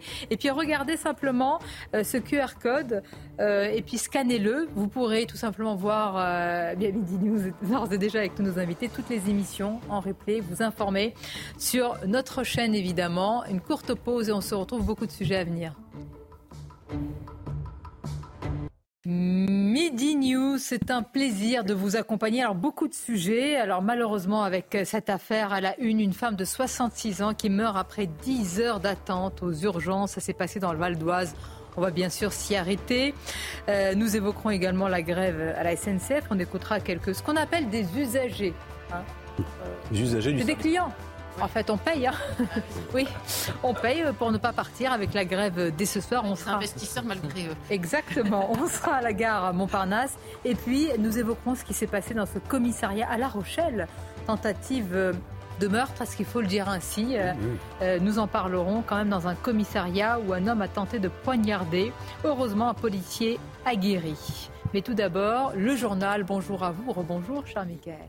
Rebonjour Sonia, bonjour à tous. Gabriel Attal tente toujours d'apaiser la colère agricole. Le Premier ministre visitait ce matin une exploitation bovine de la Marne près de Reims, alors que la menace de nouveaux blocages plane toujours à quelques jours de l'ouverture du Salon de l'agriculture. Gabriel Attal promet un avenir pour l'agriculture. Écoutez. moi, je continuerai à me déplacer. Euh, d'ailleurs, quelle que soit, j'ai envie de dire, l'ambiance nationale. Je pense que c'est important de continuer toujours à être sur le terrain, au contact euh, des femmes, des hommes qui font vivre notre agriculture, euh, parce que je le redis ici, j'ai eu l'occasion de le redire, il y a un avenir pour l'agriculture française. On a la chance en France d'avoir une, agriculture, des agricultures qui sont diversifiées, mais qui ont un point en commun, c'est un très haut niveau de qualité, un très haut niveau d'exigence. Et ça, on veut le garder. Et donc, moi, je continuerai à me déplacer au contact, pour continuer toujours à améliorer les choses et à soutenir davantage nos éleveurs, nos agriculteurs. De fortes perturbations à prévoir dès ce soir 20h sur le réseau SNCF. Seul un TGV et un Ouigo euh, sur deux devraient circuler demain et ce week-end. Ce sont les trains les plus remplis qui seront euh, privilégiés, des trains en direction pour la plupart de la montagne. Invité de France 2 ce matin, le PDG de SNCF Voyageurs a tenté de rassurer les usagers. Presque tous les Français pourront partir si euh, ils le peuvent, décaler légèrement leur départ. C'est pas simple hein, de décaler son départ parce qu'il quand ils le peuvent, quand ils le peuvent, et d'ailleurs quand ils ne le peuvent pas, on les remboursera à 100% et on ira jusqu'à une indemnité qui leur permettra d'avoir 50% de réduction supplémentaire. En plus de, du remboursement ils pourront partir n'importe quel jour, n'importe quel train, jusqu'à la fin de l'été, ils seront à 50%. Enfin, Volodymyr Zelensky attendu demain à Paris. Quelques heures après une visite éclair à Berlin, le président ukrainien se rendra à l'Elysée pour signer avec Emmanuel Macron un accord bilatéral de sécurité, un engagement qui avait été pris lors du G7 en juillet dernier. Voilà Sonia, donc ce qu'il fallait retenir de l'actualité à 13h sur CNews. À tout à l'heure. À tout à l'heure, Michael, évidemment, toujours en compagnie de Gabriel Cluzel, de Paul Melun, de Régis Le Sommier, d'André Valigny. Et on accueille Jean-Christophe Couvier avec nous. Bonjour. Bonjour. Merci d'être là, secrétaire national unité SGP Police. Jean-Christophe Couvier avec vous, je voudrais évoquer ce qui s'est passé dans un commissariat à La Rochelle et d'autres sujets. Mais tout d'abord, il y a cette affaire. Euh, je veux dire, qui prend au trip avec cette femme de 66 ans qui est morte après 10 heures d'attente aux, urgences. Euh, ça s'est passé dans le Val d'Oise. Ses enfants ont porté plainte ou portent plainte. Euh, voici les circonstances. Donc, elle s'est présentée aux urgences à minuit. Ses jambes ont, ont doublé de volume. Elle ne peut pouvait plus se lever et avait une respiration altérée, donc une véritable euh, situation d'urgence. Le SAMU se déplace, il confirme que son pouls est anormalement bas et malgré ça, elle ne verra un médecin qu'à 10 heures le lendemain matin. Donc 10. Oh là là. On, va écouter sa fille. Écoutons sa fille. Pas possible. C'était une horreur, quoi. Les gens parqués comme des, comme des bêtes, en fait. Il y avait une personne à côté, elle était là depuis midi. Euh, moi, je suis partie à 4 heures du matin. Je suis revenue à 10 heures. Mon frère était déjà revenu à 9 heures. Et il était toujours à la même place. Moi, je suis arrivée, il y avait juste une infirmière qui lui prenait sa tension. Voilà, à 10 heures. Ensuite, elle m'a dit, vous pouvez aller attendre dans la salle d'attente. On va emmener votre maman voir le médecin à 10h24. Et à 11h40, on m'a annoncé qu'elle était décédée. J'en veux au personnel soignant parce que, à mon avis, il n'y avait personne cette nuit-là. Il n'y avait personne. On n'a vu personne. Il n'y avait personne. L'hôpital, l'organisation, je ne sais pas ce qui s'est passé, mais il n'y avait absolument personne dans l'hôpital. On les dérangeait constamment quand on demandait quelque chose. Ma mère, elle souffrait, elle avait mal dans le ventre, on a demandé un cachet. Elle a eu un tramadol en une nuit. Ce que les médecins nous ont dit le lendemain, donc on leur a posé la question, comment ça se fait que vous l'avez laissé comme ça à l'abandon? La seule réponse qu'on a eue, on était débordés. Voilà, la seule chose. C'est terrible parce qu'à la douleur que ressent cette fille, évidemment, par rapport à la disparition de sa mère, il doit y avoir une forme pas de culpabilité, mais de se dire qu'est-ce que, qu'est-ce que j'aurais pu faire de plus puisque tout le monde détournait. Et là, ce que je dis, c'est que voilà l'explication qui a été donnée. L'hôpital Simone Veil de Beaune confirme que ce jour-là, ce jour-là, l'équipe a dû gérer plusieurs urgences vitales en simultané dans les services d'hospitalisation dans la nuit de mercredi à jeudi, ce qui a monopolisé une partie des effectifs médicaux pendant la nuit. Mais qu'est-ce que vous dites à un enfant? Le problème, c'est que alors, il y a cette douleur personnelle de, de, de, de cette fille, évidemment, de, ses enfants, mais qui vient se rajouter à d'autres cas du même euh, acabit. Je me souviens de ce jeune homme de 25 ans qui est mort récemment euh, aux urgences. Euh, d'une, de la jumelle d'une. Je me souviens qu'il y avait des jumelles, des, je crois que d'origine anglaise, qui vivaient en France depuis très longtemps qui également euh, est, est, décédé après une prise en charge euh, aux urgences euh, trop tardive.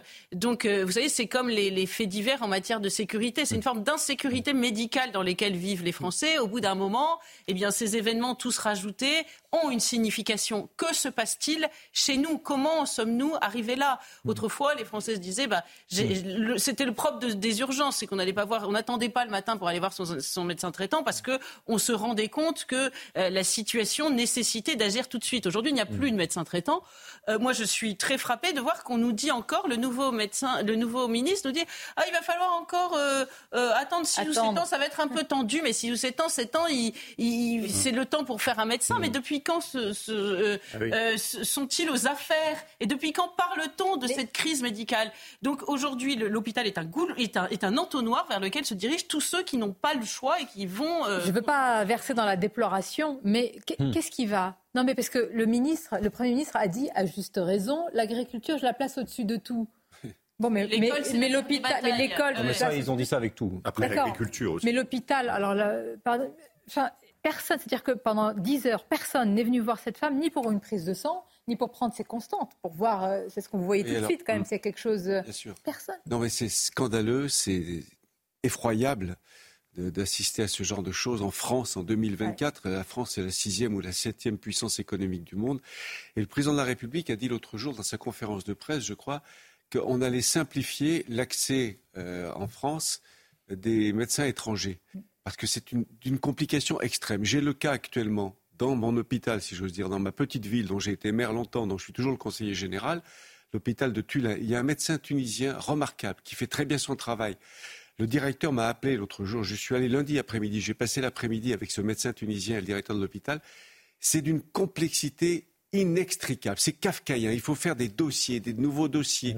C'est très compliqué. On dit qu'on veut faciliter l'arrivée en France et l'intégration en France de médecins étrangers, on ne fait rien dans ce sens. Parce que c'est vrai que ça va prendre 6 ou 7 ans pour former des nouveaux médecins. Le numerus clausus a été, euh, a été enlevé par euh, Olivier mmh. Véran, il a bien fait. Mais en attendant que les nouveaux médecins arrivent, les nouveaux médecins formés en France, il faut accepter ce médecin étranger, tunisien, il a été formé en, Roumanie. Son diplôme est reconnu par l'Union européenne. Et malgré tout... Ah, il n'y a même pas besoin d'équivalence. Non, il n'y a même pas mmh. besoin d'équivalence. Et c'est très compliqué. Mmh. Mais d'ailleurs, c'est... Alors, le problème, c'est que vous êtes en train de nous dire qu'il faut qu'on dépouille d'autres pays qui, eux aussi, Parce ont que euh, c'est un pays que je connais bien. Médecin, pardon, je vous avoue que, que j'ai dit, qu'il faut attendre, il faut attendre que les médecins en formation soient formés vous n'allez pas former un médecin en deux ou trois ans. Il faut attendre que les nouveaux médecins soient fermés. ça prend que la Tunisie n'a pas besoin de médecins la, priorité, la priorité, c'était effectivement le débat sur le numerus clausus. Mais oui, il a sauté. Ah ben Donc ça, c'est une bonne chose.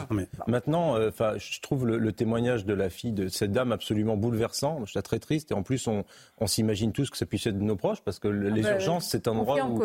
moi, je. Certainement que certains d'entre nous l'ont vécu. Moi, je suis assez ému par ce témoignage pour ça aussi. C'est terrible. Oui, c'est ça. Donc je trouve ça assez très très triste et, effectivement, ça dit long de l'état de notre hôpital. Euh, on nous a parlé du Ségur, on, a mis en place des choses après, vous savez, le Covid, on a dit mais tout va changer, c'est le nouveau monde, on va, on va changer complètement. On s'est aperçu qu'on avait sous-investi dans l'hôpital public, que les logiques de rentabilité n'étaient pas les bonnes. on a reparlé de l'hospitalisation à, domicile, on a reparlé de la T2A. On peut être humain. Moi, attends, ils font un travail exceptionnel, on le dit à chaque fois, les personnels soignants, mais là, des témoignages, c'est-à-dire qu'elle sollicite, elle supplie un infirmier. Bien sûr qui lui, quand j'ai demandé à l'infirmier s'il avait une idée de la pathologie de ma maman, il m'a dit qu'il n'était pas devin et qu'il ne pouvait pas voir à l'intérieur du sang de ma mère. C'est ce que j'allais dire. Pardon, Là, mais dans le cas quelqu'un- précis, enfin, c'est une faute professionnelle Bien sûr. très grave. C'est bien qu'il y que ait un manque de. Dans le cas précis, justement, mais là, il y a une si vous me permettez, de, là, si vous me permettez de finir mon point, juste ma phrase, euh, c'est-à-dire qu'effectivement, il y a des enjeux majeurs qui touchent l'hôpital public et on les a traités là, et il y a là effectivement des manquements manifestes graves de la part probablement du personnel. Je ne sais pas, on n'a pas fait d'enquête, mais il faut Bien absolument qu'une enquête soit diligentée et qu'on identifie les responsabilités de chacun, parce que manifestement, une personne qui attend 10 heures aux urgences, vraisemblablement, il y a des gens qui n'ont pas fait leur travail là-dedans. Vous voulez ajouter quelque chose Et puis j'en. Non, non, en fait, euh, je, je, non, non, je, je suis, enfin, j'ai. Oui, je vous ça un a peu. dit. euh, bah, ouais. Mais malheureusement, C'est- pas, c'est pas la première fois. non, mais même il y a quand même un minimum, enfin même si, en effet, comme le dit l'hôpital, c'est juste, je rajouterais ça, euh, ils ont été débordés et qu'il y a eu des cas, en effet, euh, ils étaient peut-être euh, vraiment en flux tendu avec peu de personnel. Euh, vous laissez pas 10 heures une personne comme ça sur, Mmh. voilà, c'est humainement insupportable. Voilà, c'est tout. Mais en, fait, il y a une constante en France, c'est qu'on ne sait pas euh, anticiper. On, manque d'anticipation. Euh, la, la réforme de l'hôpital, je suis désolé, hein, vous avez peut-être été aux affaires avant, c'est pas vous forcément que je vise, mais on a eu des hommes politiques qui ont fait des choix, qui ont pris des décisions politiques. Et nous, euh, en tant que syndicalistes, on avait alerté sur le problème, la problématique. Et aujourd'hui, on a, on a, on a fait sauter cet esprit de service public. C'est le coût. Combien ça va me coûter Combien ça coûte Combien j'ai Etc. Et donc en fait, on est, on est, on est paralysé par rapport à ça. Il faut regarder les conditions de travail aussi dans les hôpitaux. Nous, on est au contact de, de personnes qui travaillent dans les hôpitaux. Tout est désorganisé. Ils s'y prennent, ils s'y prennent. euh, des, fois, ils regardent leur emploi du temps euh, la veille pour le lendemain. On est, en fait, on gère la misère dans ce pays. Et c'est terrible d'en arriver là. On gère la Et misère dans la sixième puissance. mais euh, sixième puissance du monde. Et aujourd'hui, les gens, qu'est-ce qu'ils font? Eh ben, ils vont se faire opérer en Tunisie, en Turquie, à Dubaï, parce qu'ils ont des meilleurs services. Donc, c'est des, des pays émergents qui aujourd'hui nous ont doublé dans la qualité de- des soins. Mais je trouve ça effarant. Et en fait, la vraie question, il faut se la poser, c'est est-ce que vraiment nos, nos- nos- nos dirigeants, des fois, sont au niveau de compétences qu'on attend, nous, citoyens? Non, mais moi, je, je trouve que pour tous les sujets de, de- dans le privé, on doit rendre compte de ces actes. Mais moi, je remarque que ceux qui font les, les mauvais choix n'en rendent jamais compte. Vous savez, cette affaire des études en Roumanie, moi, j'en ai entendu parler il y a dix ans. Euh, c'est- J'enquêtais là-dessus et on m'avait dit, bah oui, les, les- les Français, les étudiants français euh, qui n'arrivent pas, parce que c'est très difficile, on a fait un numerus clausus épouvantable, qui ont une vraie vocation de médecin, partent en Roumanie euh, faire leur médecine et, et reviennent en France par ce biais-là. Mais Encore faut-il connaître le filon, euh, faut-il avoir des parents qui vous permettent de vous établir là-bas, passer un certain temps, etc. là-bas. Donc c'est connu. Mais qu'a-t-on fabriqué depuis dix ans? Je peux témoigner qu'au moins depuis dix ans, on aurait pu euh, réformer ce numerus clausus, euh, faire en sorte euh, de changer la situation, et rien n'a été fait. Moi, je voudrais que ceux qui ont été aux affaires à ce moment-là, eh bien, rendent des comptes, parce que ça devient proprement insupportable. Et ce, et ce qu'il faut, rajou- ce qu'il faut rajouter, Gabriel, c'est que là, par- aujourd'hui, par exemple, pour la fonction publique, on est en train de dire on va changer la façon de rémunérer les fonctionnaires, on va les payer au mérite. Et je suis désolé, c'est, déjà, c'est pas un salaire, les fonctionnaires, c'est un traitement. C'est-à-dire que vous recevez un traitement pour le travail qui est fait. C'est un service public. On n'a pas à faire de la production de services publics. On a juste à servir les gens, les citoyens. C'est pour ça qu'on est rentré dans la fonction publique. Alors cette idée toujours de dire euh, euh, on va vous donner de l'argent si vous faites tel objectif, etc. C'est, c'est pénible. c'est pénible parce que ça détruit complètement. vrai. Et en fait, on veut changer, au lieu d'avoir une classe de, de, de, de, de fonction publique comme on a connu ABC, on veut casser cette filière pour faire des, des filières métiers. Et vous allez être, en, en fait, vous ne pourrez même plus vous comparer aux autres. On est en train d'isoler, de faire des Eh oui. usines à gaz et de casser le service public. d'accord. Les titres, et puis nous reparlerons de la SNCF et puis de ce qui s'est passé dans ce commissariat à La Rochelle. Mayotte entre dans sa quatrième semaine de blocage. Les forces vives attendent un courrier du gouvernement afin d'acter les mesures annoncées par Gérald Darmanin dimanche. Habitants et, commerçants espèrent une sortie de crise prochaine. Kiev déploie des renforts en urgence à Avdivka. Cette localité de l'Est de l'Ukraine est devenue le nouvel épicentre des combats, alors que Vladimir Zelensky est attendu demain à Paris pour signer un accord bilatéral de sécurité. Et puis les actes antisémites au Royaume-Uni ont atteint un niveau record en 2023. Plus de 4000 incidents ont été enregistrés l'année dernière, soit une hausse de 147% par rapport à 2022. Une augmentation en lien avec l'attaque du Hamas contre Israël le 7 octobre. La grève à la SNCF dès ce soir avec des voyageurs qui s'organisent d'ores et déjà. C'est le cas notamment à la gare Montparnasse où se trouve notre euh, journaliste. Juliette, est-ce que c'est le cas? Est-ce que d'abord, euh, est-ce qu'on peut s'organiser? On nous donne euh, le chiffre, la statistique d'un train TGV sur deux, mais avec d'autres qui sont complètement débordés et remplis dans ce cas-là. De quelles informations vous disposez? Alors effectivement, on a croisé euh, plusieurs voyageurs au départ euh, de cette gare euh, Montparnasse. Alors certains avaient prévu de voyager ce jour-là, donc ce sont des trajets plutôt classiques. D'autres ont dû prendre en effet leurs précautions et partir eh bien plus tôt pour éviter la pagaille de ce week-end. Donc ils ont déplacé leur billet à aujourd'hui. Peut-être que éventuellement dans la soirée, les gens partiront avec les derniers trains pour leur destination pour bah, toujours euh, la grève euh, prévue euh, les trois prochains jours. Vous l'avez dit, comptez ce week-end un, train sur deux qui circulera partout en France. Ce sera davantage difficile sur certaines liaisons comme la liaison Paris-Bordeaux au départ de la gare Montparnasse derrière moi. Euh, donc euh, dans, sur cette ligne, c'est 63% euh, des trains qui ont été annulés. Donc pareil, les, les, les, vacanciers ont dû prendre leurs précautions en ce début de vacances pour la, la, la zone de Bordeaux. la SNCF propose d'échanger des billets sans frais ou de rembourser carrément le voyage dans sa totalité ou encore propose 50% de réduction pour un prochain voyage. Pour rappel, ce sont les chefs de bord, donc les contrôleurs SNCF euh, qui font grève ce week-end. Ils demandent une meilleure rémunération, euh, des recrutements ainsi que des discussions sur la pénibilité de leur métier. Merci beaucoup, Juliette Sadat, en direct et en duplex depuis la gare euh, Montparnasse. Je trouve qu'il est toujours compliqué ce débat parce que parfois on a des réactions pavloviennes. Moi, je, je trouve qu'il est difficile, de mon point de vue, de reprocher à des gens de se battre pour avoir un peu plus de pouvoir d'achat quand même pour leur famille, parce qu'il s'agit de ça. Euh, et en même temps, cette grève, elle est difficile à comprendre, parce que pour certains, c'est de, de l'égoïsme pur. J'aimerais bien avoir votre avis, Jean-Christophe. Oui, parce qu'en en fait, on, alors, je, je, peux comprendre hein, euh, et qu'effectivement, ça dérange. En même temps, on ne se bat pas que du pouvoir d'achat. Euh, et je pense qu'aujourd'hui, on se bat aussi pour des conditions de travail. Et euh, pour prendre assez souvent le train, je vois que sur des lignes TER, il n'y a pas de contrôleur. Donc en fait, c'est l'anarchie. Tout le monde arrive, va dans n'importe quelle classe, euh, fait du bruit, etc. Il n'y a, y a, pas assez de, de, de gendarmes justement de, dans le train. et ça, je trouve ça dommageable. Et en même temps, les contrôleurs aujourd'hui, qu'est-ce que c'est d'être contrôleur? Quand vous, quand ça se passe bien, le contrôle se fait très bien. Et souvent, vous avez des gens qui payent pas, qui insultent, qui vous crachent dessus. Le ton monte. Eh ben, qu'est-ce que vous faites? Vous vous arrêtez. Ils sont aussi en première ligne parce que maintenant c'est ça. Ça, ils pourraient le mettre en avant. Après, il y avait des accords qui devaient être faits fin 2022. Ces accords-là avaient été promis euh, par, par l'entreprise. Ben, en fait, aujourd'hui, on les a, on les a enfumés. Et les accords ne sont pas mis sur la table. Alors j'entends, euh, je ne me mêle pas de, de, de leurs affaires, mais je sais comment ça marche. Une plateforme de progrès social, excusez-moi, c'est vraiment très techno comme réponse. C'est ce que leur PDG leur dit. Et en fait, euh, encore une fois, on a envie de progresser dans nos métiers. Tous, vous comme moi, on a envie de se battre pour des salaires, on a envie d'être mieux rémunéré, on a envie de progresser socialement, de prendre cet ascenseur social. Et je comprends aussi. Sauf qu'en France, on a un souci avec le dialogue social.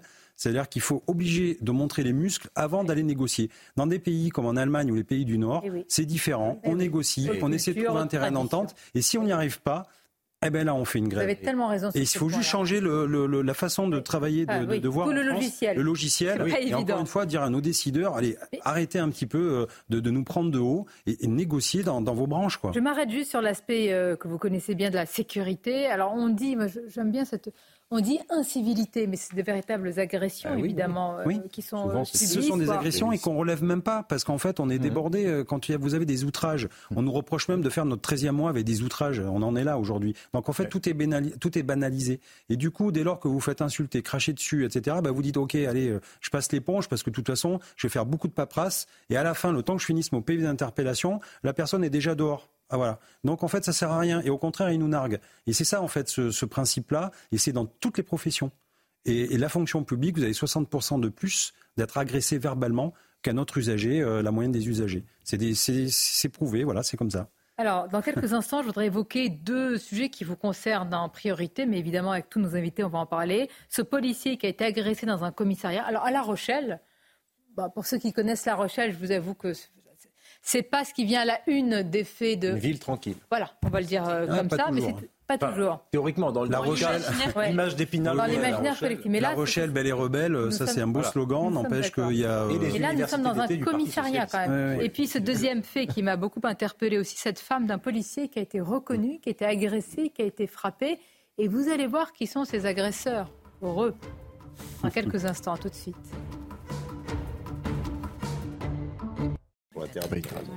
Merci d'être avec nous dans quelques instants. Nous prendrons la direction de La Rochelle, de ce qui s'est passé dans ce commissariat. Et puis vous verrez aussi, c'est important d'en parler, les compagnes, compagnons des, des forces de l'ordre eh bien, ce qu'ils subissent, avec notamment cette femme d'un policier qui a été reconnue et puis même malheureusement agressée. Mais tout d'abord, les titres avec vous, Mickaël. Pour le PDG de SNCF Voyageurs, le mouvement des contrôleurs est incompréhensible et incohérent. Christophe Fanichet assure que tout a déjà été mis sur la table. Il se dit toutefois confiant pour une levée de la grève dès la semaine prochaine. Hidalgo démission des banderoles à nouveau déployées contre la maire de Paris sur le parc dans le Parc des Princes lors du match PSG Real Sociedad hier soir. Une façon pour les supporters de dénoncer le refus de la mairie de vendre le stade au club parisien. Et puis aux États-Unis, trois personnes ont été interpellées après une fusillade lors de la parade du Super Bowl à Kansas City. Joe Biden parle d'une tragédie et exhorte le Congrès à agir contre la violence par arme à feu. Mais qu'est-ce que vous faisiez au Parc des Princes, Paul Melun, c'est vous la banderole Je ne peux rien dire. Je ne peux rien dire, Sonia. Tu sais, ça reste confidentiel. Bien sûr.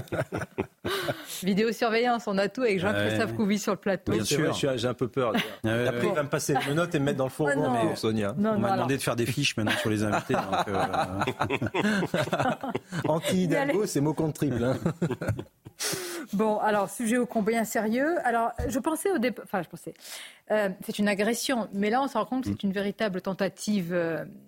Euh, de meurtre, je ne sais pas si on peut le qualifier, oui, vous me dites oui, Jean-Christophe Couvi. Je vais raconter en quelques mm. mots ce qui s'est passé. Donc un policier a été blessé au couteau mardi, 13 février à La Rochelle, par un homme venu déposer plainte au commissariat. L'agresseur a été décrit comme étant très agité, il a été placé en garde à vue.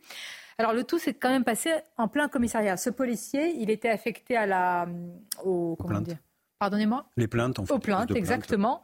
Et le policier doit sa survie, m'a-t-on dit, à sa santé physique. C'est un ancien boxeur. Il a réussi à esquiver des coups qui étaient portés quand même directement euh, au visage, donc manifestement mm-hmm. pour, pour blesser, voire pour, pour tuer.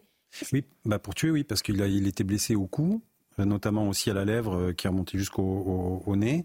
Et en fait, euh, heureusement, il y a eu aussi un, usager qui vient, enfin, je veux dire, un citoyen qui était venu pour déposer plainte, qui était juste à côté dans le box à côté, qui est intervenu aussi pour aider notre collègue à, le maîtriser. Et en fait, si vous voulez, nous, nous là où on râle, c'est que euh, on a déjà payé des lourds tributs par rapport à des attentats dans les commissariats. Je pense à Stéphanie Montfermé. Euh, mm. et, en fait, on n'a pas pris la leçon. Enfin, certains chefs de service n'ont pas pris la leçon. Et aujourd'hui, on n'a on a, on a pas de portique de détecteur de métaux. Ça fait quatre ans qu'on le demande. Euh, quatre ans que mes collègues sur place demandent à, avoir une meilleure protection de, de, commissariat à La Rochelle. Mais c'est pas que La Rochelle. Il faudrait même faire un audit dans des commissariats. Moi, je connais très bien Périgueux. Périgueux, vous rentrez, vous arrivez directement, pareil, euh, sur une administrative. Et en fait. Euh, il faut revoir aussi l'architecture. Je pense que les architectes qui mm. conçoivent les, commissariats mm. ne pensent pas forcément à, ce qu'on peut vivre à l'intérieur. Et si on n'est pas en sécurité dans un commissariat, enfin aujourd'hui, euh, quand il y a un problème de règlement de compte dans une ville, on envoie la CRS 8. On fait quoi? On va envoyer la CRS 8 dans un commissariat pour la sécuriser? Enfin voilà, c'est ça la problématique. Et, je suis désolé, mais euh, nous, sur notre lieu de travail, on n'est pas, pas en sécurité. Et on a des, des administratives et des administratives qui travaillent et là, elles sont choquées. Elles, sont, elles ont vu un psy, elles sont rentrées chez elles. Et le lendemain, comme si de rien n'était, elles ont repris le travail. Mais ces personnes-là, elles ne sont pas policiers. Elles font partie de notre communauté, mais elles ne sont pas armées. Je peux vous poser et elles, ont les mêmes risques que nous. Et c'est pour ça qu'on une question. Il n'y a, pas longtemps, je suis allé au commissariat de plaisir et où il y a un, centre de, rétention administrative avec des clandestins euh, juste dans le commissariat. Et à celui de Trappes, euh, j'ai eu l'impression d'entrer dans une prison c'est-à-dire hum. euh, avec des sas, etc., euh, etc. Est-ce que vous pensez que l'avenir des commissariats partout en France, ça doit être comme ça La problématique, et s'il y a un commissariat, ça doit pas être un bunker. Mais c'est comme les écoles, en fait.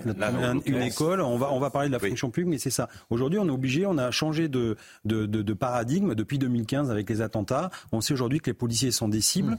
en service et hors service. Hum. D'ailleurs, on va le voir après, même les femmes de policiers, les conjoints et conjointes de policiers sont des cibles. On a changé d'air, en fait. Et ça, il faut, il faut, le, il faut le prendre en compte. On veut pas être des parano on n'est pas parano, mais il faut quand même qu'on lève un petit peu notre, notre niveau euh, euh, voilà, de, de, vigilance. Et là-dessus, euh, je pense que notre quotidien, quand on est policier, on nous le dit à l'école de police, mais c'est vrai, c'est notre plus grand ennemi en fait. C'est quand on baisse la garde. Quand on fait un contrôle routier, qu'on baisse la garde, on prend ça à la légère, ben c'est là on va rencontrer quelqu'un qui va peut-être nous tuer. Vous avez raison. D'abord, on pense à, vous tous, à ce policier, à sa famille et à ces, et à ces, ces, femmes ou ces hommes administratifs qui, eux, ne sont peut-être pas aussi évidemment j'allais dire, préparés, on n'est Mhm. pas préparé à ça, mais entraînés que vous, qui ont dû subir, de voir Mais ça, un traumatisme. En fait, ça fait depuis quelques années qu'on, justement, on, a- on appelle ça des, des personnels administratifs, techniques et scientifiques, et on se bat justement pour que euh, ils soient intégrés dans notre communauté de travail et qu'on les reconnaisse en tant que tels. On s'est battu d'ailleurs pour qu'ils aient une prime entre guillemets de risque, mais une prime euh, qui sera qui sera rapproche un petit peu à ce qu'on a nous euh, actifs, Euh, parce que justement. Euh, malheureusement, quand vous avez un terroriste ou une personne euh, qui est déficiente mentalement, elle fait pas la différence pour elle. Une personne qui sort d'un commissariat ou qui travaille dans un commissariat s'identifier à un policier. Mais vous, la difficulté, c'est que vous devez être quand même au contact de la population tout en préservant votre sécurité. Mais c'est ça qui est, qui est quand compliqué. un- Et, des- et des fois, on explique aux gens, on dit, on n'est pas des cow-boys. C'est juste qu'en fait, on, doit, on est obligé, on vous connaît pas. On- quand on va dans la rue, on fait une, une interpellation, on vous demande vos papiers, etc. On est obligé d'être professionnel. On est obligé de prendre des, justement des, des, Enfin, on prend des risques. Et donc, il faut qu'on se protège par rapport à ça. Il faut rester professionnel. Après, ça n'empêche pas d'être courtois. Et ça n'empêche pas aussi de nous comprendre. On vous traite pas de voleur parce que souvent on nous dit, ah ouais, mais je suis pas, j'ai rien fait, j'ai pas volé. Peu importe, on vous connaît pas. Voilà. Et donc, euh, il faut être courtois mais ferme. Et ça, c'est c'est la, c'est D'ailleurs, pardonnez-moi, discernement. hein, comme ceux qui viennent compliqué. aussi, hein, y compris pour déposer plainte. hein, dire, Bien sûr. voilà. Et alors l'idée, c'est pas d'empêcher les gens de venir au commissariat parce que c'est le commissariat justement, c'est une, sûr. c'est une maison citoyenne. Oui, mais les là, le citoyens doivent signal qui est venir donné, il est terrible. Et en même temps, on peut dans un commissariat s'attaquer Il faut qu'on trouve l'équilibre en fait entre notre notre défense euh, à nous dans un commissariat, notre protection et l'accueil du public. Je peux réagir tout de suite. Je voudrais qu'on écoute le procureur de la République de La Rochelle. Et j'insiste, euh, vraiment, apparemment, ce collègue était euh, quelqu'un de. Oui, sauvé. euh, voilà. Si ça avait été par exemple une personne féminine euh, voilà. qui n'aurait pas pu avoir la même force Oui. physique, malheureusement, on aurait eu encore une fois bah, une personne euh, décédée. Le procureur de la République de La Rochelle, on l'écoute. motivations de la personne mise en cause ne sont donc à ce stade pas encore connues. Il semble néanmoins qu'aucun dessein terroriste ne soit à l'œuvre et le parquet national antiterroriste, averti de la présente procédure, ne s'est pas saisi du dossier en concertation avec le parquet de La Rochelle. L'individu n'est en effet pas connu des services de renseignement pour une quelconque appartenance à une mouvance radicale. Aucun écrit de revendication n'a été découvert.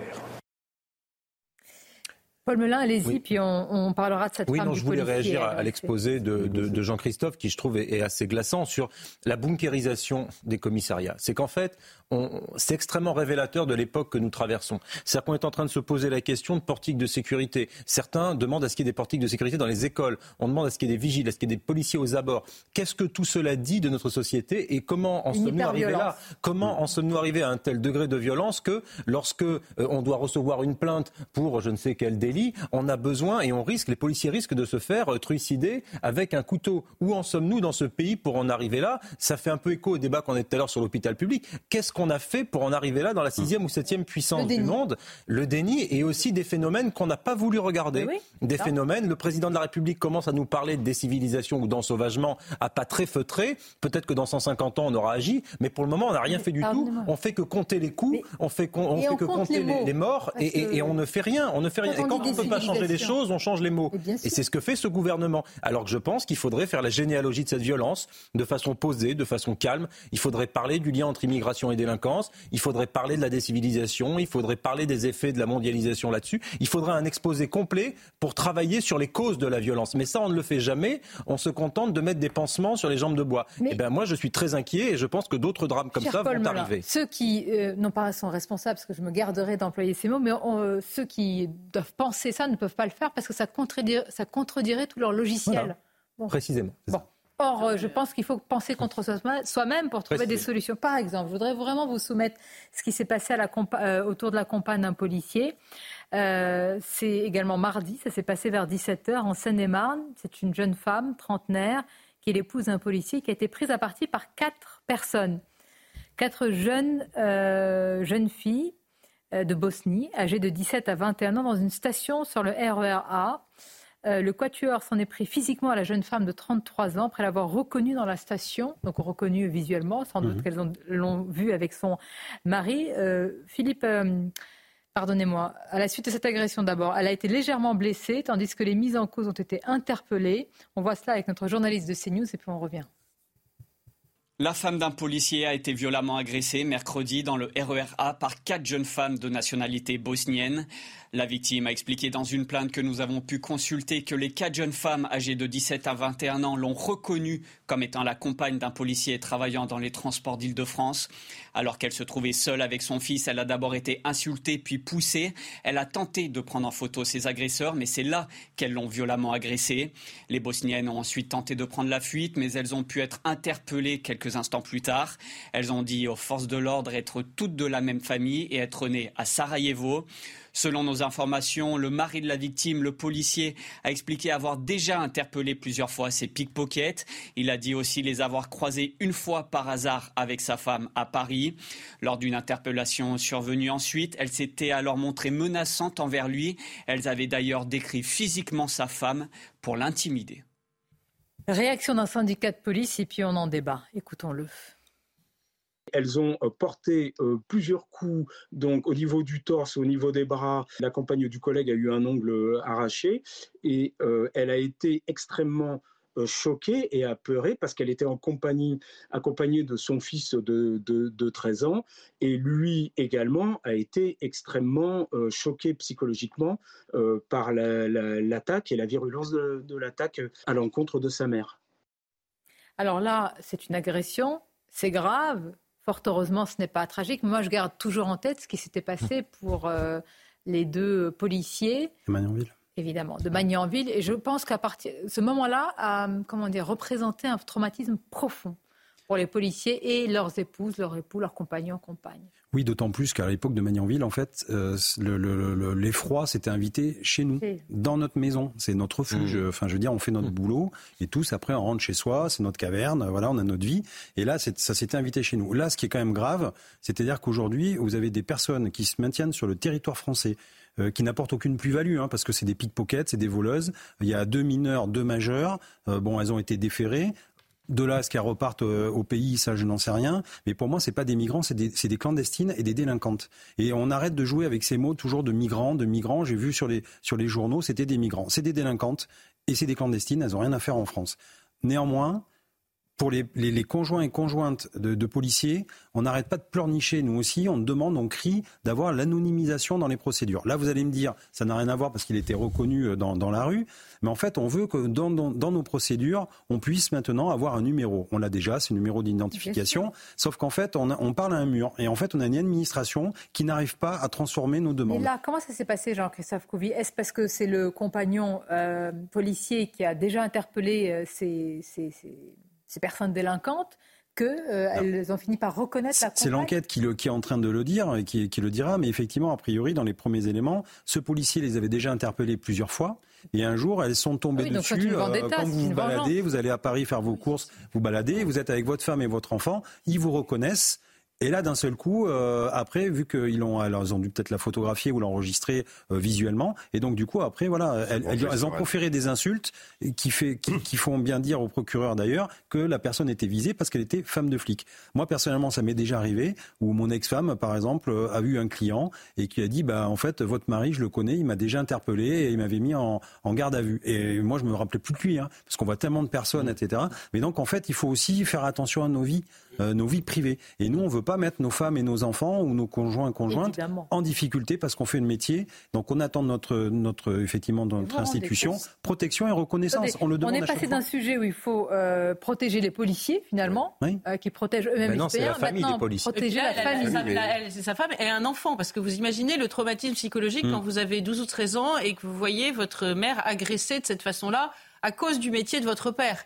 Enfin, c'est des enfants qui vont plus oser sortir de chez eux. Il faut quand même euh, se rendre compte des graves conséquences. Donc aujourd'hui, non seulement ça s'étend, hein, non seulement ce sont les policiers, mais c'est la famille qui mmh. souffre euh, de la profession embrassée par leur, euh, par leur mari. Le vrai sujet, c'est que ces filles-là, qui avaient déjà été interpellées, nous sommes d'accord, ah oui, oui, ben, elles auraient dû être Pourquoi elles en liberté? Voilà, c'est tout, hors du territoire français. Et, et, c'est le simple bon sens, on parlait des paysans, le simple bon sens paysan qui, qui évidemment le, dicte cette pensée. Donc tout ça est absolument incompréhensible. Je rappelle qu'il y a aussi eu des attaques de, de casernes de gendarmerie Là, aussi, les familles ont peur, hein, parce que quand elles vivent dans les casernes, les femmes de gendarmes, c'est une façon de se sentir protégées. Mm. Et là, quand il y a des, offensives avec des tirs de mortier, c'est... Euh, ça fait extrêmement peur. Moi, cette histoire, je la trouve euh, assez terrible. Parce que qui ensuite va vouloir dire à son enfant ou qui va lui-même se dire je voudrais devenir policier quand il est, c'est ça. Il y a eu aussi, je rajouterais euh, des, des exemples. Partager la vie d'un policier. Dans, dans, les zones de, de, de, comment, de dealers, qui, enfin, dans, dans, certaines cités où les noms des policiers que leur adresse avait été mis,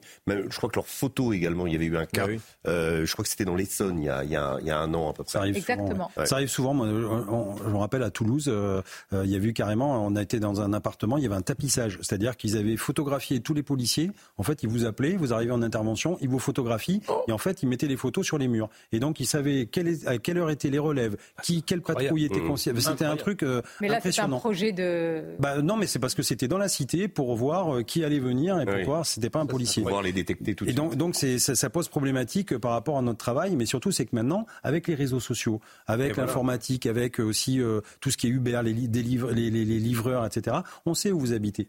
Et donc on vient, on vous met la pression chez vous. Il y a ce nombre de collègues, moi, qui retrouvent des, fois des, cartouches dans leur boîte aux lettres. Euh, des, donc vous êtes identifié. Sur les murs des écoles, on dit euh, sale flic, euh, on va s'occuper de ta femme. Enfin, c'est pas des choses comme ça. C'est pas des signaux faibles, parce que, ça, parce que comme ça arrive quotidiennement dans certaines rédactions, je ne fais pas du tout de comparaison, on mm. dit mais écoutez, pourquoi on va en parler? Ça arrive tous les jours. Mais au contraire, parce mm. que ça arrive tous les jours. Et parce qu'il ne faut pas s'habituer. Et en fait, on ne doit pas s'habituer, on doit se révolter contre ça. Et on, et on, se rend compte qu'aujourd'hui, ça devient le, quotidien. on dit c'est pas grave, mais en fait c'est comme la délinquance. Quand vous avez beaucoup de délinquance dans une grosse agglomération, le niveau, si vous voulez, euh, pour punir les gens, euh, augmente. Eh oui. Sauf que si vous faites interpeller dans un même temps sur une petite ville, une ville moyenne, le procureur de la République et les magistrats sont plus, sont je voulais en venir à, cela parce que c'est aussi une forme de liberté. Je ne veux pas tout ramener à la liberté d'expression, mais une liberté de dire euh, les choses, même si vous le dites euh, tous les jours, ce n'était pas de l'idéologie, c'est de la réalité, de la lucidité. Ah Écoutons euh, un dernier extrait, si vous le voulez bien, vous allez réagir de Georges Bensoussan, que nous avons reçu ce mhm. matin lors de la grande interview sur la liberté d'expression toujours savoir que réellement on est dans un entre-soi culturel. Il y a eu des enquêtes d'ailleurs du monde diplomatique sur France Inter il y a quelques années qui étaient parlantes à cet égard. C'est toujours le même type de couche sociale et culturelle qui est invité dans ce type de médias, avec toujours le même discours à la clé mais au nom de surcroît de la pluralité des expressions et de la liberté d'expression, alors qu'elle n'est pas respectée. C'est-à-dire que pendant des années, on n'a pas été entendu.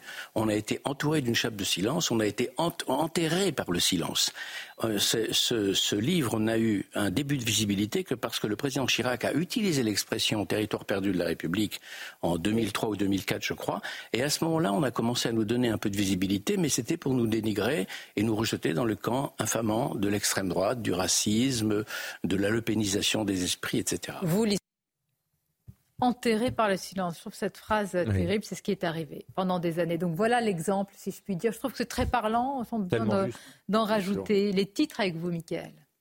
Gabriel Attal prêt à répondre seul aux questions à l'Assemblée nationale. Le Premier ministre dit totalement ouvert à, à un nouveau format de questions au gouvernement où les députés s'adresseraient uniquement à lui et plus aux autres ministres, une formule encore jamais expérimentée en France.